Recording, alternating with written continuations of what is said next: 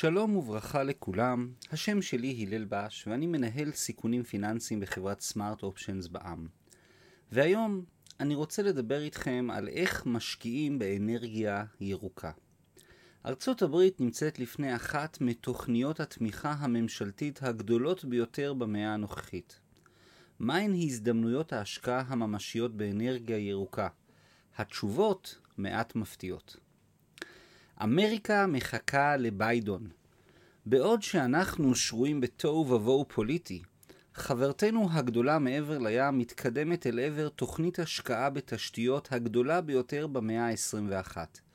נשיא ארצות הברית ביידן, דמוקרט, יוזם ומניע תוכנית שאפתנית במיוחד. רצונו להשקיע מעל שני טריליון דולר בתשתיות פיזיות וטכנולוגיות. שתי טריליון דולר זה שתיים עם 12 אפסים. זה המון כסף. רק על מנת להמחיש, אם ניקח שטרות של דולרים ונעמיד אותם אחד על גבי השני, שתי טריליון דולר יוצר מגדל שגובהו מעל 200 אלף קילומטר, הרחק הרחק לתוך החלל החיצון. התוכנית נמצאת כעת בשלבים ראשונים, וטרם אושרה בצורה ממשית על ידי בתי המחוקקים האמריקאים. אולם בתצורה זו או אחרת, ולאחר משא ומתן שעתיד להתקיים, הקונגרס האמריקאי, הנשלט על ידי הדמוקרטים, צפוי לאשר את החלקים העיקריים של התוכנית האימתנית. התוכנית הגדולה הינה תוצאה של ההבנה המהותית שארצות הברית מפגרת מאוד בתשתיות פיזיות, תחבורה, תקשורת ואנרגיה, ובתשתיות טכנולוגיות מתקדמות. הרעיון הבסיסי של השקעה בעתיד האסטרטגי של ארצות הברית הינו מאוד מבורך ורצוי. ולמרות החשיבות הרבה לדיון אודות המקורות התקציביים לתוכנית הענק, חוב לאומי תופח, בשורות הבאות ארצה דווקא להתמקד בהזדמנויות ההשקעה המעניינות שעולות מיישום התוכנית, ובפרט בתעשיית האנרגיה הירוקה. ענף האנרגיה הירוקה לפי המתווה של ביידן שהוצג לציבור, מעל 750 מיליארד דולר יושקעו בשנים הקרובות רק בענף האנרגיה. מדובר על הרבה כסף שיתמוך בצורה ישירה ועקיפה בהצלחה של חברות ציבוריות רבות. הענפים החדשניים הצפויים לעדנה ממשית מהשקעות אלו הינם אנרגיה מתחדשת, תחנות טעינה לרכבים חשמליים, תאי דלק מבוססי מימן ומערכות אחסון אנרגיה. כל אחד מהתחומים הנזכרים משתלב היטב עם החזון המאוד ירוק של הממשל האמריקאי, שמשקיע הרבה מאוד כסף ומאמץ על מנת לנסות ולהבטיח כי ארצות הברית תהיה מובילה עולמית בתחום האנרגיה הנקייה, הזולה והיעילה. אז בואו נתחיל. אנרגיה מתחדשת. במסגרת התוכנית, הטבות המס המופלגות לתחומי האנרגיה המתחדשת יוארכו בעוד כעשר שנים לכל הפחות.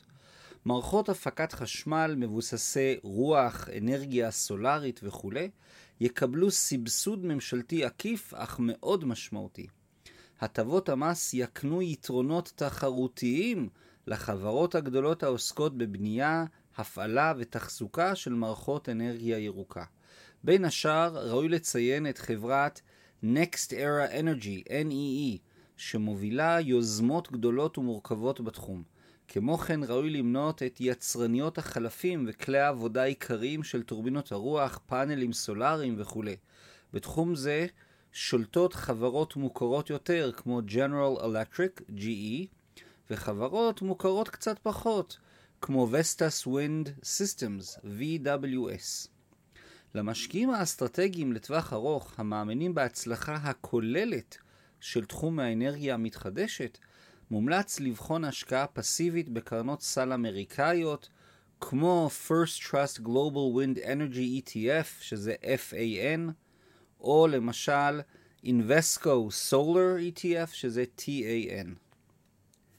תחנות טעינה לרכבים חשמליים תחום ה-EV, ה-Electric Vehicle, כבר נחשב תחום מאוד תחרותי, טכנולוגי, חדשני וחם.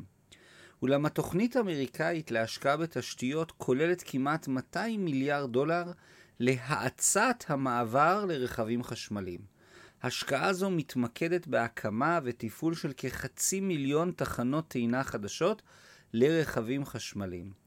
התמיכה הממשלתית תועבר הן לממשל המקומי האמריקאי והן לחברות פרטיות שיעסקו בפריסה המהירה והדי סבוכה של רשת ההטענה הלאומי החדשני. חברות ציבוריות עם היסטוריה עסקית מוכחת בתחום זה כוללות את בלינק צ'ארג'ינג, BLNK, ו-Charge Point, CHPT. ישנה הסתברות לא רעה שחברות אלו ירוויחו חוזים ממשלתיים יוקרתיים במרוץ לשיפור ופיתוח התשתית האנרגטית האמריקאית. תאי דלק מבוססי מימן חברות האנרגיה העולמיות בוחנות מקרוב את יישום הרעיון החדשני של תאי דלק מבוססי מימן. טכנולוגיה זו מאפשרת שימוש במימן כמקור דלק יעיל, נקי ומאוד אמין, שאינו כולל את תופעות הלוואי השליליות והמזהמות של פחמן. תאי דלק מתקדמים אלו כבר קיימים, אולם בשלב זה הם מאוד יקרים. תוכנית התשתית האמריקאית מקצה סכומי כסף ניכרים למימון מחקר ולבחינה של יישומים עתידיים של תאי דלק מבוססי מימן. תהליכי המחקר והפיתוח בתמיכת הממשל האמריקאי יכולים להוביל למצב בו טכנולוגיה נקייה ויעילה זו תהיה מסחרית, זולה ובתפוצה רחבה. מבין החברות השונות העוסקות בתחום, ישנה אחת מעניינת במיוחד, Bloom Energy, BE.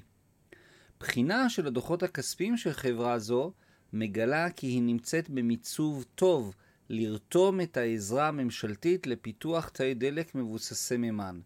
אם הם יצליחו, הם יובילו את ארצות הברית ואת העולם כולו למהפכת אנרגיה ירוקה ונקייה.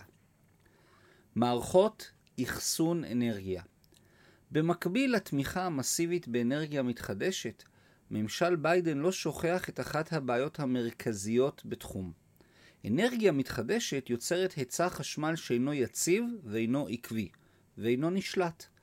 החשמל מיוצר כשהרוח נושבת וכשהשמש זורחת וכולי וכולי, מה שיוצר תנודתיות יתר ברשת החשמל ומקשה על המשתמשים לקבל אספקה יציבה ועקבית. על מנת להיענות לאתגר, ענף האנרגיה עוסק כבר כמה שנים בפיתוח מערכות אחסון אנרגיה הגדולות.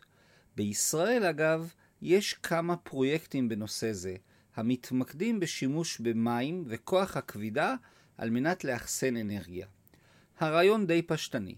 כשיש עודף חשמל, למשל אולי בשעות היום, משאבות ענק מעבירות כמויות גדולות מאוד של מים מבריכה תת-קרקעית נמוכה לבריכה בגובה רב. כשיש חוסר בחשמל, למשל בשעות הלילה, המים מוחזרים לבריכה התחתונה, ובדרך עוברות בטורבינה המייצרת מחדש את החשמל שהיינו צריכים. זוהי מערכת יקרה, מורכבת ומסואבת.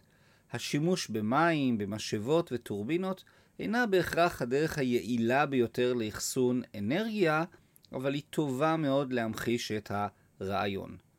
אחת החברות הבולטות העוסקות בנושא זה ובאינטנסיביות מרובה הינה חברת טסלה, TSLA. אולם השקעה ישירה במניה מאוד יקרה של טסלה כוללת סיכונים רבים ומגוונים ולא מאוד מומלצת לעת הזאת. למשקיע האסטרטגי יש אלטרנטיבה טובה יותר והיא השקעה בקרן סל רחבה Global X Lithium and Battery Tech ETF עם הסימון LIT, L-I-T. תוכנית הכלכלית רחבה של ממשל ביידון להשקעות הון ענקיות בבנייה מחדש של התשתיות הפיזיות והטכנולוגיות האמריקאיות כוללות הזדמנויות השקעה מעניינות מאוד. השקעה שכזו יכולה להיות הבסיס להמשך הפיתוח המואץ של הכלכלה האמריקאית ולשימור היכולת האמריקאית כמובילה בעולם בתחומי הטכנולוגיה, המחקר והפיתוח. השקעה ארוכת טווח בחברות השונות הצפויות להיות מובילות את התחומים האלו, יכולה להוביל הן לרווח כלכלי ממשי והן לתמיכה ממשית בפיתוח עולם טוב, נקי, יעיל, ובעיקר ירוק הרבה יותר. אני הלל, אני מאוד מודה לכם על ההקשבה, ומקווה לראותכם בפרק הבא. תודה רבה, והמשך יום מוצלח. להתראות.